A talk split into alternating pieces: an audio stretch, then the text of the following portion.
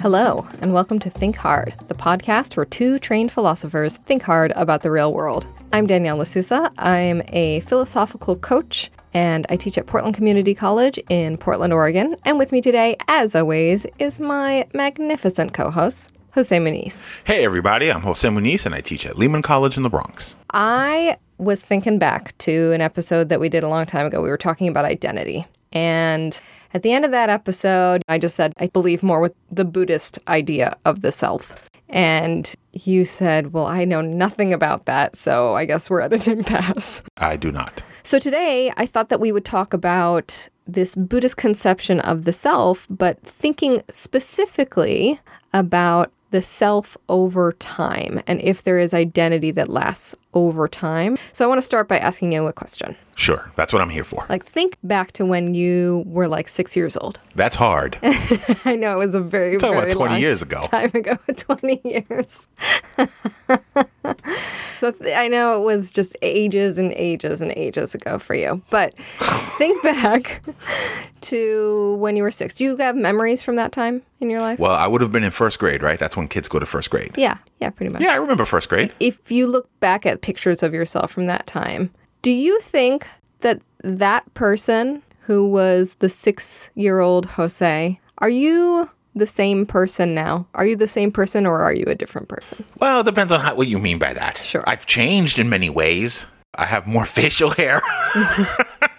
but I do think I am, yeah, I think I'm the same person. I think there is a link between that six year old child and this 43 year old man. Okay, so you think there's a link. What's the nature of that link? What do you think? Your body's different. And actually, they say like all of your cells regenerate every seven years or something. Mm-hmm. If that's true, then there actually are not a whole lot of physical parts of you that are the same, Oh, there's probably no physical part of me that's the same. right? So there's no physical part of you that's the same. And you've learned a lot. You think about the world differently. You've had a whole bunch of different experiences. You look different. So, like, how do you identify with that six year old kid? That's actually a very good question. Long history and philosophy hmm. of this question. I'm not going to cheat by just using some stock answers. I want to give an honest answer. Right? This All is right. this pre theoretical thing before you get started. Yeah. I would say it's probably two things. One, yes, every single physical part of my body has changed, but it's changed gradually. And mm-hmm. so, like, if all the cells in my body changed at once, I would have a much harder time saying I'm the same person. But because it's a few cells now and then a few cells later, that it seems that, you know, I kind of kept it together. Mm-hmm. But, you know, clearly that's problematic. And there's actually a famous philosophical problem about that. Mm-hmm. So that's one answer. Yeah. And then the second answer I would probably give is memory. Yeah. I remember stuff from like last week, and then last week I remembered stuff from two years ago, and I kind of have a chain of memories that connects me to these people that at any one moment was Jose.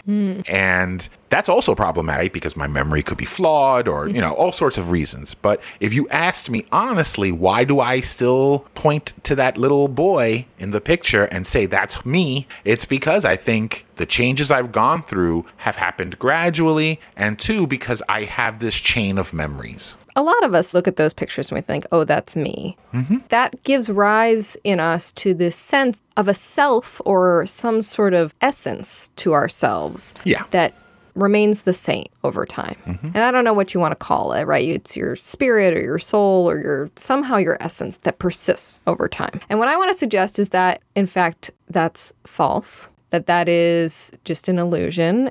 I think there is no permanent self over time. In fact, when you look back at that kid in the picture, there is certainly a relationship between your current self and that past self, but in fact, that you are not actually the same.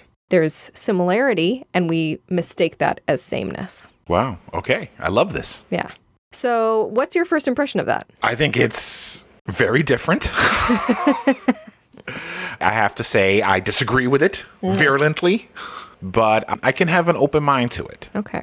So I would say, I believe I'm the same person, but I admit I have problems figuring out a justified way of saying that I'm the same person. So that's probably why I have such an open mind to this other thing. Right, because the first question is on what basis are you the same person? Yeah. What is the thread if, in fact, your body is different, your experiences are different, your conscious mind is different, your thought patterns are different, your ways of viewing the world may be different. Maybe your eyesight has gotten worse, or your hearing has gotten worse or better, or who knows what has happened. And all of these things have changed over time. So the question immediately becomes well, like, what is the thread that connects this to that? So let me ask you this. Let's say tomorrow you go to work, Mm-hmm. get out of the house, you head to that thing. What's that thing you use to get around? I don't know, a car. car. so you get to the car. And as you get in the car, I'm broke. So I rob you. Uh huh. I rob you. Okay, I'm ready. And then, like, it takes the cops, you know, a couple months to find me. And then all of a sudden, there's a trial. And then the jury convicts me. And then I go up to the judge and I'm like, Judge, clearly a horrible thing happened. But that wasn't me. Does the Buddhist conception, what you're saying right now, Mm. Does that get me off? Because I just want to be clear about what these people are saying. Well, I mean, that's another question about responsibility and sort of ethical responsibility, which brings us into a slightly different part of the worldview. I think for the Buddhists, they certainly believe in karma, the idea that the actions have consequences in the future, but they don't necessarily have to, in that conception of consequences, maintain that there is a self. It's not necessarily the person that committed the crime doesn't have to be essentially, in terms of essence, the same person that gets punished for the crime. And yet there still is a link. There's enough of a causal link between them that karma plays out. So, what's this causal link thing? Because then someone might say, well, yeah. And so, how do I pick out myself in the picture? Well, there are these causal links. Mm-hmm. And little Jose took an exam until he got into high school. And high school Jose took an exam, he got into college. And all of a sudden, I go through that causal link chain. What makes that different? I agree with you. Like the responsibility question, that's too big and that's some other thing. Mm-hmm. But if I can causally link carjacking Jose before the judge after getting arrested Jose, uh-huh. what is to stop me from doing that from like second grade Jose to me? Well, I think that the Buddhists would say that there is a kind of relationship between them, but it's tough because so much of the original Buddhist texts are written in metaphor, right? They're not like they're not like Right, I know. expository essays. But one way that has been helpful, I guess, for me in thinking about it is okay, so there's this story of let's say you have a guy who's going to eat his lunch. He brings a lantern over to the top of a, a house in a village, and all the houses have these like thatch roof. And he's eating his lunch, and the lantern tips over, and the, the house catches fire. Hmm. Well, the fire then spreads from one end of the street across all the roofs to the other end of the street. Mm-hmm. And the Buddhists would say, well, look, the flames on the far end of the street are not the same flames. They're not essentially the same stuff as the flames at the near end of the street, but there is a connection between them. And I think for the Buddhist, that is the way of thinking about the connection, that actions have consequences. It's like when you hit one billiard ball with another billiard ball, that potential energy moves through. And the first billiard ball is not the second one, but there certainly is a sense of action and reaction that pushes along things in the universe. And so for the self, current day Jose has been kind of energetically pushed along by all the previous versions of yourself. All right. Does that make any sense at all? Yeah, I think that's a good way of putting it. So I guess what they would say is you shouldn't think of a person as this single piece of stuff mm-hmm. that exists over time. You're just what you are, and there can be connections over time. So what's persisting over time isn't the stuff, Jose, it's the connections to other things. And so over several years, there isn't a single Jose, but there is relationships to moments. Right.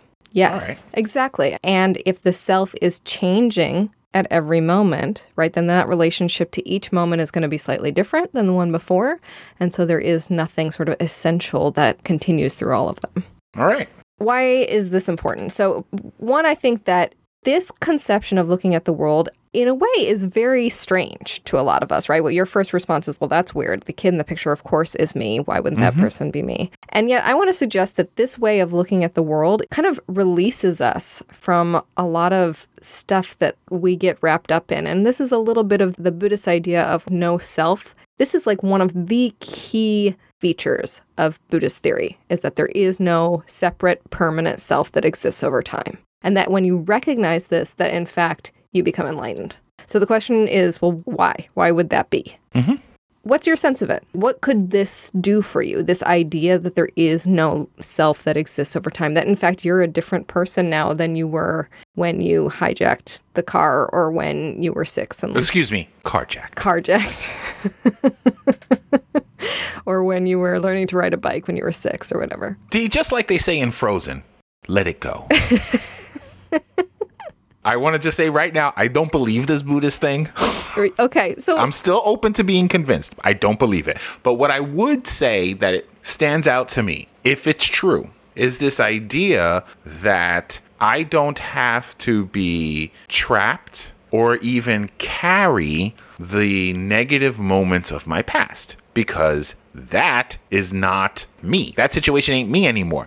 I have a relationship to it. Mm-hmm. There can be a energy that flows, but fundamentally, I would say, and I might be misinterpreting what you've said, so please correct me. Okay. I'm just what I am right now. Mm. The stuff of Jose is just the stuff that exists right now. That past stuff, or unfortunately, that future stuff that Jose might be at some point, those are projections like they're a story we, i tell kind of mm-hmm. like that memory answer mm-hmm. i gave originally mm-hmm. but they're not actually me it doesn't attach right to me right now and mm-hmm. i can have a perspective on it i don't have to be held by the things that happened in the past or held by the things that might happen in the future absolutely right. Yeah, Thank I you. think that's like a straight A.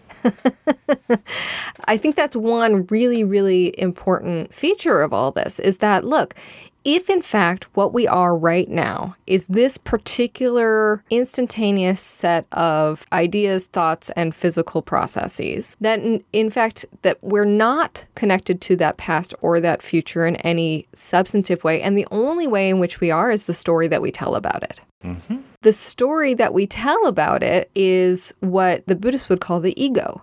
That idea that we have of who we are, what our life has been, what it will become, what our meaning in the world is, what our relationships to people and events in the past and future, all of that thing is just imaginary. It's just a story. And if you recognize that, that in fact you can live a life that doesn't keep you and your needs and your self at the center of it, you can just sort of let go of yourself as this hero of your own story and just let the world be what it is. What do you think of that?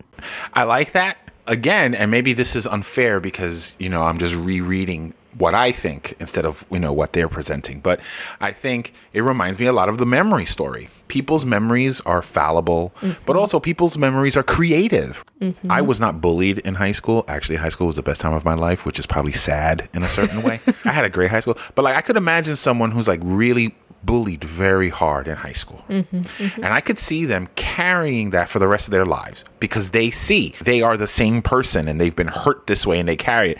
And I think clearly you can also look at that bullying when you're in high school and creatively change what that means and say like it made me stronger or it mm-hmm. made me more empathetic to people who are hurt. And it's the same kind of memories of stuff but you can be creative about it and that can really change how you feel or how you think about yourself today. On a obviously a much grander scale if the buddhist is right about this and we really are just the person we are right now then you have an even greater chance of telling the story having the imagination that is actually one true to the metaphysics of the world right? Like if they're right about this then you can mm-hmm. have understanding of yourself that's right. Mm-hmm. But two one that serves you in a certain way. One that frees you from constantly replaying negative things. Just letting go of it being apart from it in a certain way it's like being able to see the matrix for what it is and recognizing that it's all just kind of a lie and you can do what you want in it. is just a story. It's not anything more than that. And in doing that, it's very existentialist in a way, right? You get to write whatever kind of story is helpful for you. You can reinterpret your past. You can imagine a new future. You can do things differently. You're not bound. It's like a fresh start. You can always have a fresh start. Mm-hmm. So I think that that's one really important part of it. But here's where I think I have some difficulties. Okay, I'm ready. All right. You're not the only one telling stories. There's true. like a society. Yeah, right. Yeah. So if your family's telling the story of you being the same person and the government's telling the story of you being the same citizen Yeah. and et cetera, et cetera, et cetera, Yeah. I think it gets a lot harder to see yourself as this free being that can pick and choose what you will take on and let go of. So it's the social angle. Yes. Mm-hmm. I think an individual might be able to do it, but how can you be distinct from your past self or your future self if you have these larger groups outside of you reinforcing particular stories? And that's part of why people spend their entire life meditating, trying to come to this Buddhist truth of mm-hmm. no self, because there is this entire social structure upholding the sense of permanence and upholding this sense of you commit a carjacking today, you go to prison tomorrow, and you're held responsible for that. And I think for the Buddhist, that would say, well, yeah, but government is also a fiction. Money is a fiction, you know, like all of these other things that we've imagined as true are just collective inventions of humanity. And that's fine and good. And they do certain things for us in this society we have constructed and they keep order in a certain way. But there's nothing, again, there's no essence to it. It doesn't have to be this way. There's nothing about it that written in the clouds somewhere that, in fact, all of it is an an invention. And so that social concern, I think, is a practical one. It's the one of, okay, well, how can the individual practically do this? And that's part of why some Buddhists, when they're seeking enlightenment, go live in a monastery. They give up earning money, they separate from their families, they go into the woods and try and do it on their own because it's frankly easier to do that. It's easier. Yeah. So I think that that's a practical concern and doesn't necessarily impact the truth of it. Yeah, I think that's a great answer. If the Buddhist is right about ourselves, whatever we are, that stuff is only the stuff you are at a particular specific moment right now in the present, which is what I assume that they would say, then they're just right about it, even if it's hard for us to understand it. Even if we get it wrong, in the same way that 2 plus 2 is 4, even if you get first grade math wrong, that mm-hmm. doesn't change the fact that 2 plus 2 is 4. Right. Good. And even if you live in a society that tells you that 2 plus 2 is 5, the society's just wrong. Right. So I'm going to ask a question, and if this leads us down a, totally different path, we can nix it. But you said you, that you just fundamentally think that this way of viewing the world is wrong. Do you want Yeah. to say anything about that? So I have two things to say about that. One is it makes a lot of sense to me. I can see how it's good, but I worry that the reason I can see how it is good and why it makes sense to me in many ways is because I'm interpreting it in my own language mm. and that I'm in fact not being accurate or precise or fair to what that person believes. Mm. I wonder how much of this works in my mind simply because I believe in existentialism. So, yeah, of course, you're always free. So, how could you be tied down to the person you were when you were in first grade, right? Like that kind of stuff. Mm-hmm. How does it translate into my language? And so, does that make it fair, right? Mm-hmm. And then the second reason I have a problem with it is it seems very cheap, but it's something that I have struggled with in understanding Buddhism for a long time, which is how long is a moment? Yeah. So is it like a nanosecond? Is it mm-hmm. a year? Is it a day? Mm-hmm. And the inability to really have an understanding of what we mean by the present seems to me to make it difficult to say the stuff that you are is only in the present. Mm-hmm. So those are my two main difficulties with this. Well, the first one, I think that you can give yourself a pass on. Even if you put it in your own language, I'm probably also not doing it the justice that someone else who is more learned in Buddhism could do. I'm putting it in my own language, you're putting it in yours, we're understanding it as best we can. I'd give yourself a pass on that. The issue of the what counts as a moment, why does that matter? What do you mean? Like I'd like to know when I am. I think it makes a difference well, I mean, why? Why does it make a difference? because it will help me to distinguish between what is real and what isn't real. Mm. You think of the life of a relationship. And there's the moments when you meet someone and you're nervous, and then there's the moments when you're excited because she likes you or he likes you. Hmm. Then there's the moment when there's all the canoodling and the lovey loviness, and then there's the fighting and the wild recriminations and accusations, and then there's the breakup.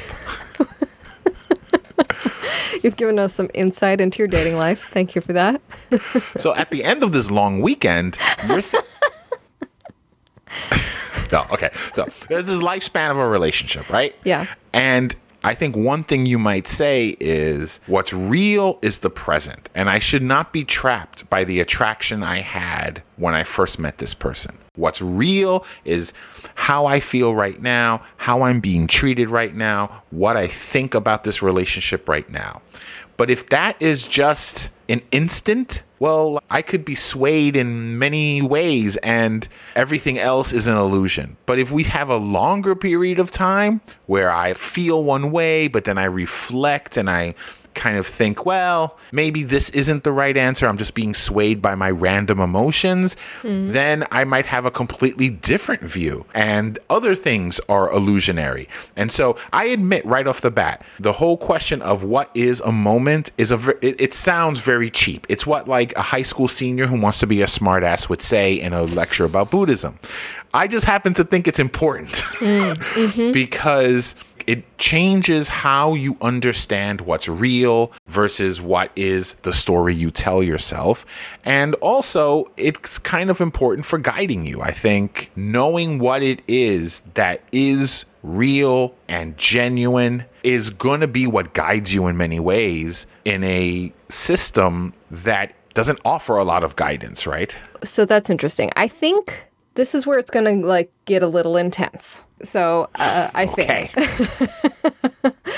I think the answer to that question is that for the Buddhists, the more you can pay attention to the shifting experiences and processes of the self as constantly changing. And most of the time, people do this in meditation, like meditate quietly and you observe the shifts mm-hmm. in the sensations of the body, maybe even in the processes of the body, in the thoughts and the mind state, and you just experience the changing nature of your current state. And in so doing, I think you gain a deeper understanding of the self as constantly shifting. And for the Buddhists, because they think the self and the rest of the world are not distinct or separate, you also have an insight, a direct experience with the shifting nature of reality as constantly changing from moment to moment. So the question of, well, when when can I say now?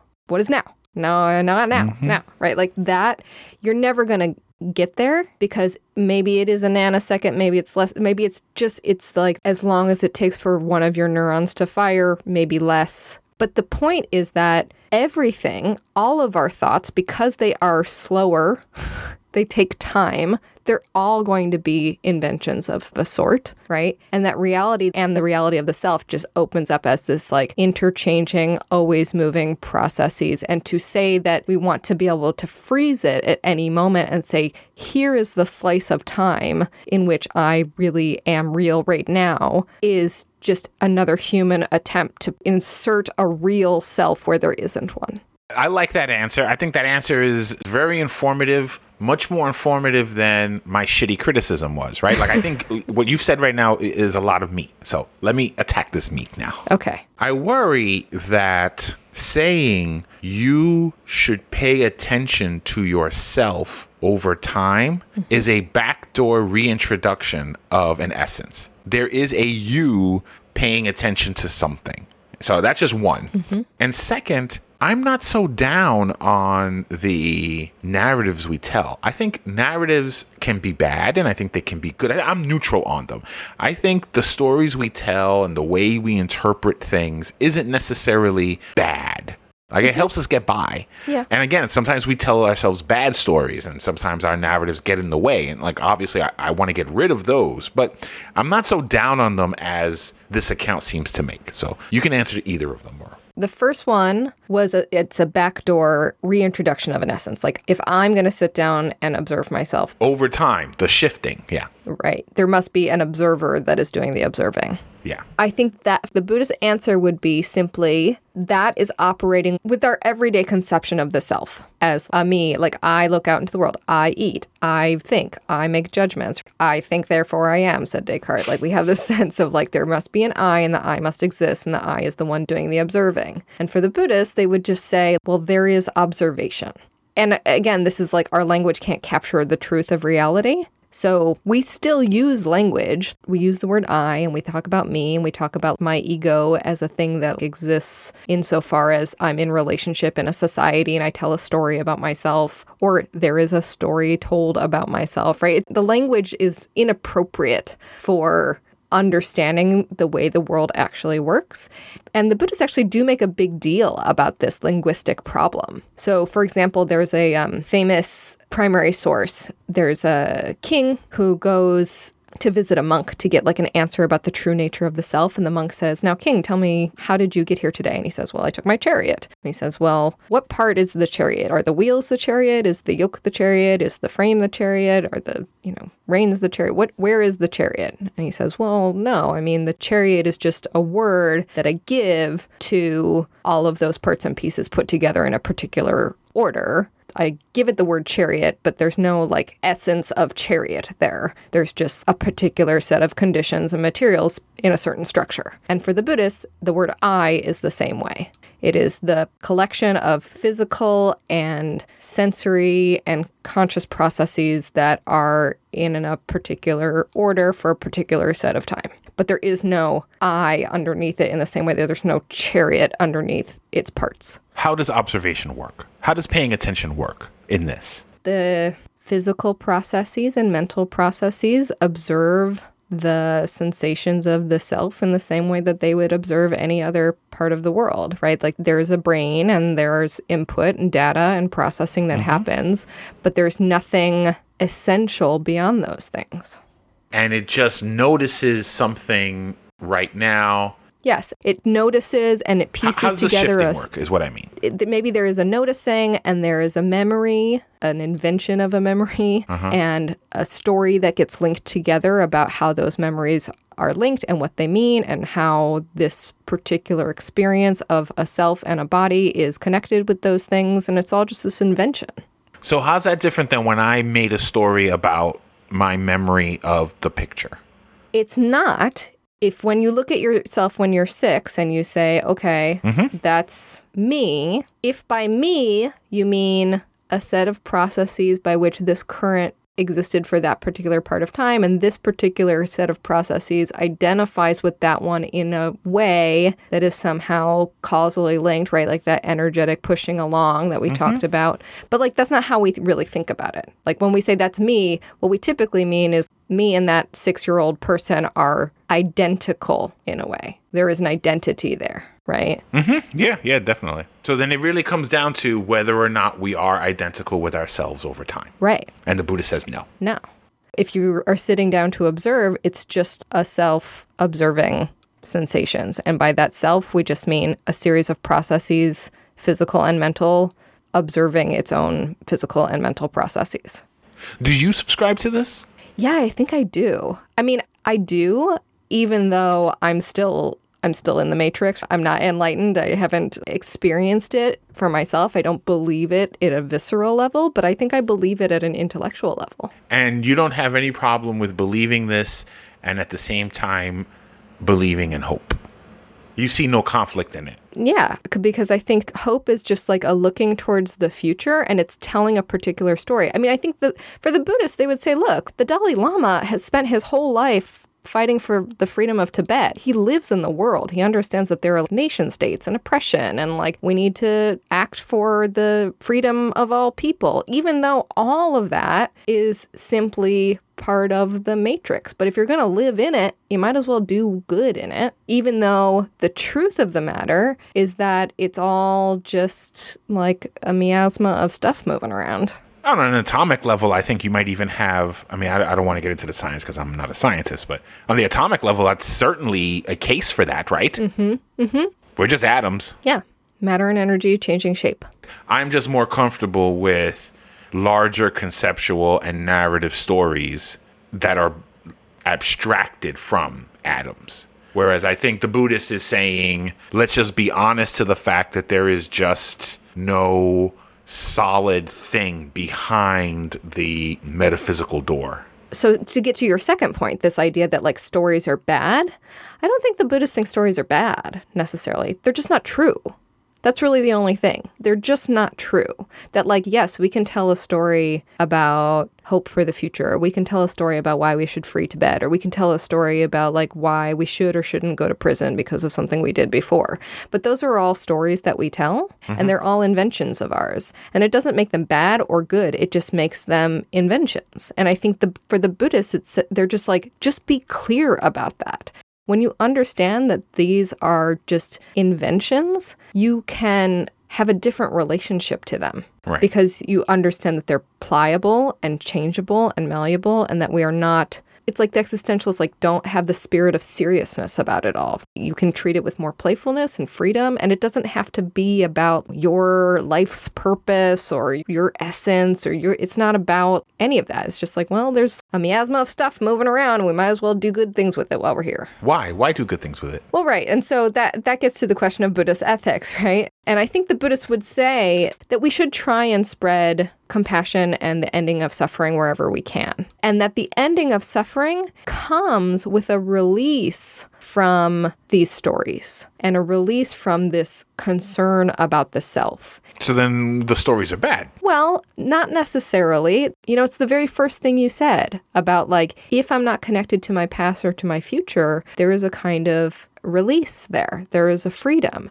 And I'm mm-hmm. trapped by those stories. And so for the Buddhists, yeah, those stories can trap us. Let's say, for example, you get sick or you get, you know, a diagnosis of cancer. If in fact we are really committed to this story of who I am, what my life means, what it's supposed to be, if I get a diagnosis, then it's like, why me? This wasn't supposed to happen to me. What does this mean for my life? What will I do with myself? What about my kids? What about my family? What about all of the dreams and hopes that I had for the future? I'm angry. I don't want this to happen. And that's because we're so connected to that idea, that ego, that invention of the self that we've created in our minds, that when disease and death, which is inevitable for all of us, rears its head, we suddenly cling really hard to that idea of this permanent self that has to have and be in the world in a certain way. And for the Buddhists, if you can relax your grip on that, and some claim that you can even free your grip on it completely and really just see it as an illusion, that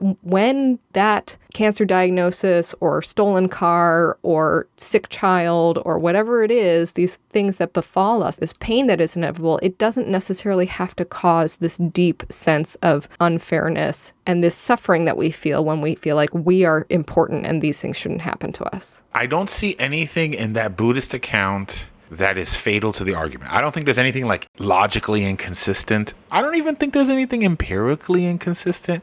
I do think it has a problem with language. Mm-hmm. I think it has a problem with concepts, but that's because we, I mean, I assume it's because we're Westerners that speak a Western language. I, I, imagine, like in the Buddhist language, it makes a lot more sense. Mm. So I don't see anything fatal with that. So that's one.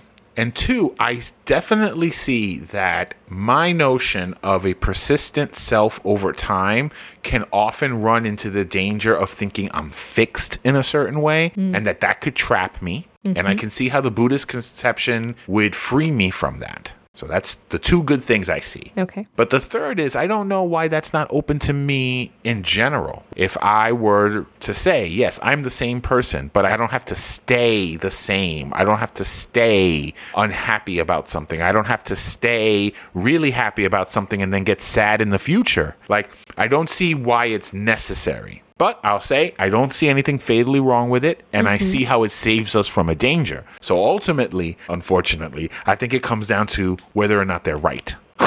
right? Yeah. So if they're right mm-hmm. metaphysically, then they're just right metaphysically. Right. And to that point, I think in my mind, it seems to me that they're right metaphysically because I don't understand why the self would be different than anything else in the world. Because humans are different than anything else in the world.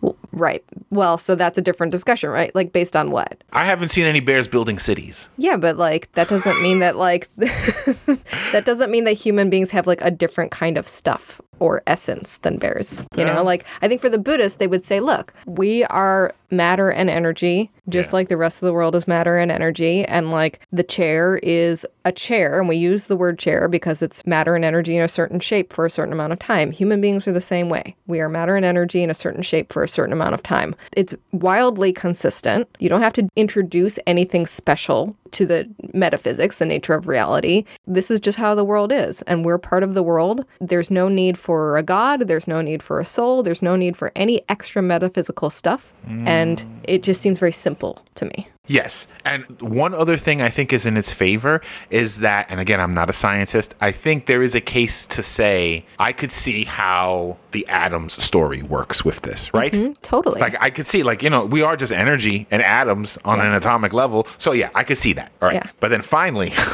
I don't think there's a self to chairs. right? I don't think there's a self to trees or marble. So, yeah, I would grant that easily. I do think there is something special about human beings that we are not just animals like any other animal. And maybe that's a chauvinism on my part. Mm-hmm. But if buying the Buddhist story requires me to say that human beings are just trees or animals, I think that would be a bridge too far for me. Gosh, I have so many questions about that, but I feel like we, we that's a different show that we have to ask.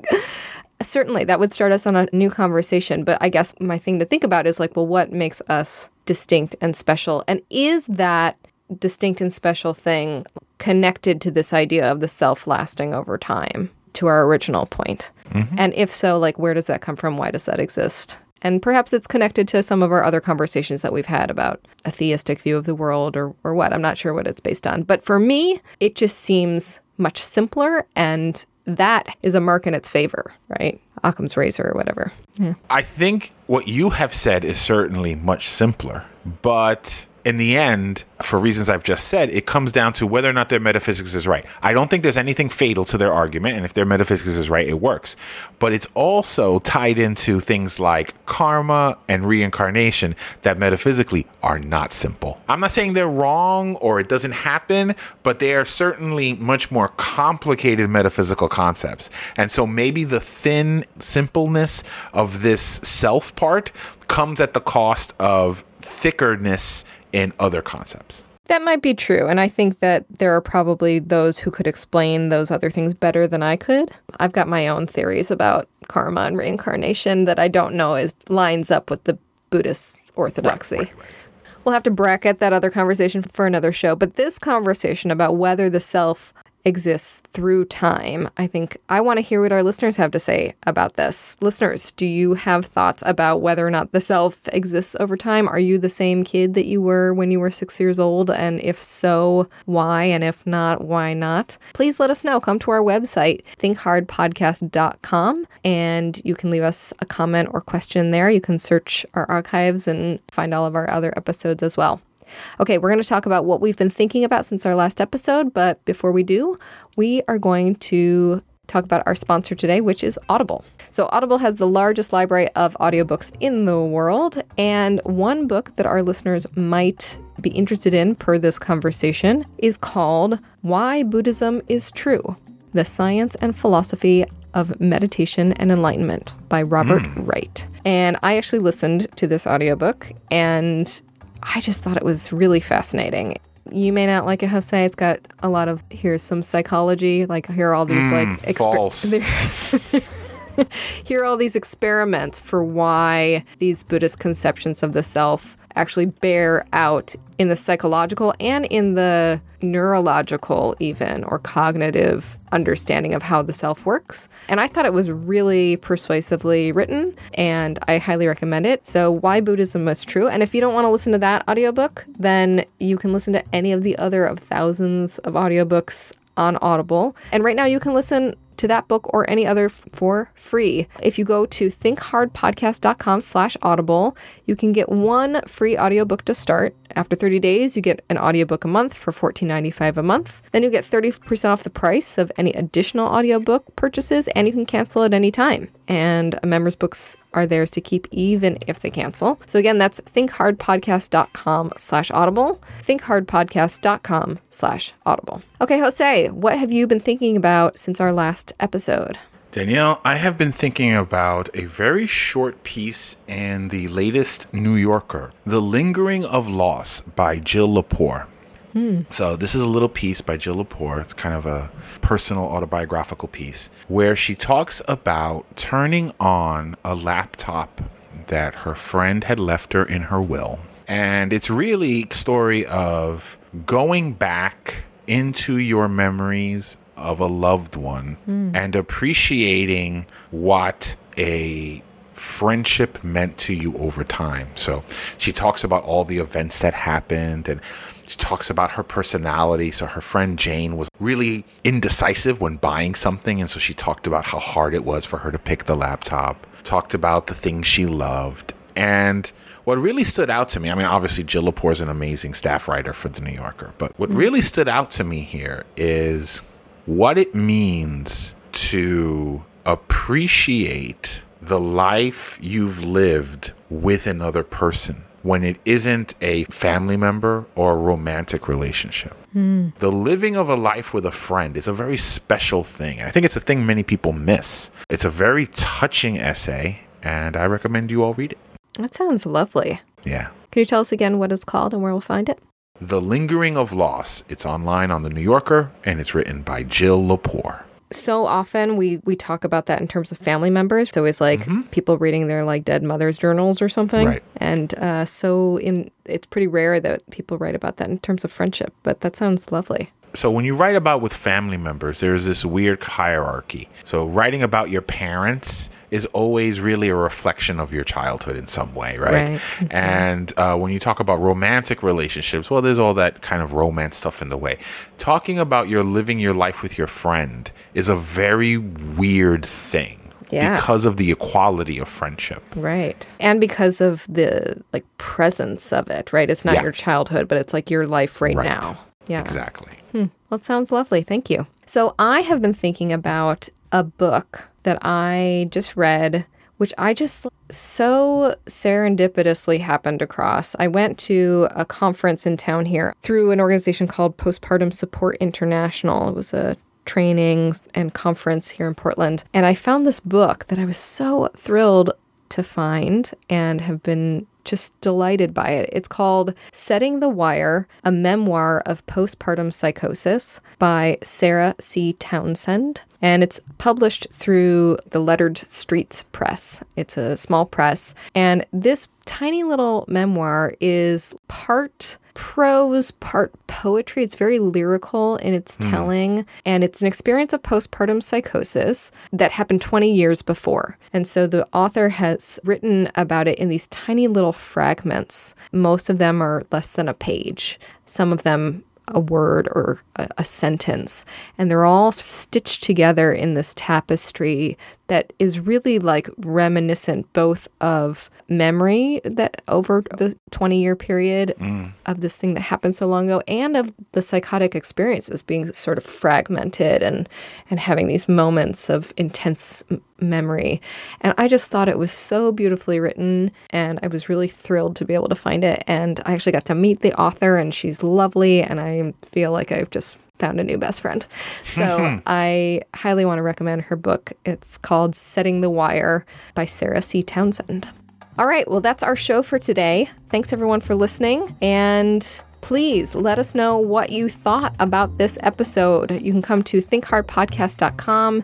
You can find our archives. You can leave a comment or question for us there. We've got a little comment form that you can fill out and we'll get that. Please come to our Facebook page, facebook.com slash think hard thinkhardpodcasts. Please leave a review for us on iTunes, Apple Podcasts, or wherever you listen to podcasts and tell your friends about us. Thanks to Dan Short, our editor and engineer. You can find him at Dan is not short. Thanks to Bensound at bensound.com for the music for today's episode. You can follow Jose Muniz on Twitter at the Muniz. You can follow me, Danielle LaSusa, at Danielle LaSusa, and you can follow Think Hard at Think Hard Pod. That's our show for today, and we'll be back again in two weeks. See ya.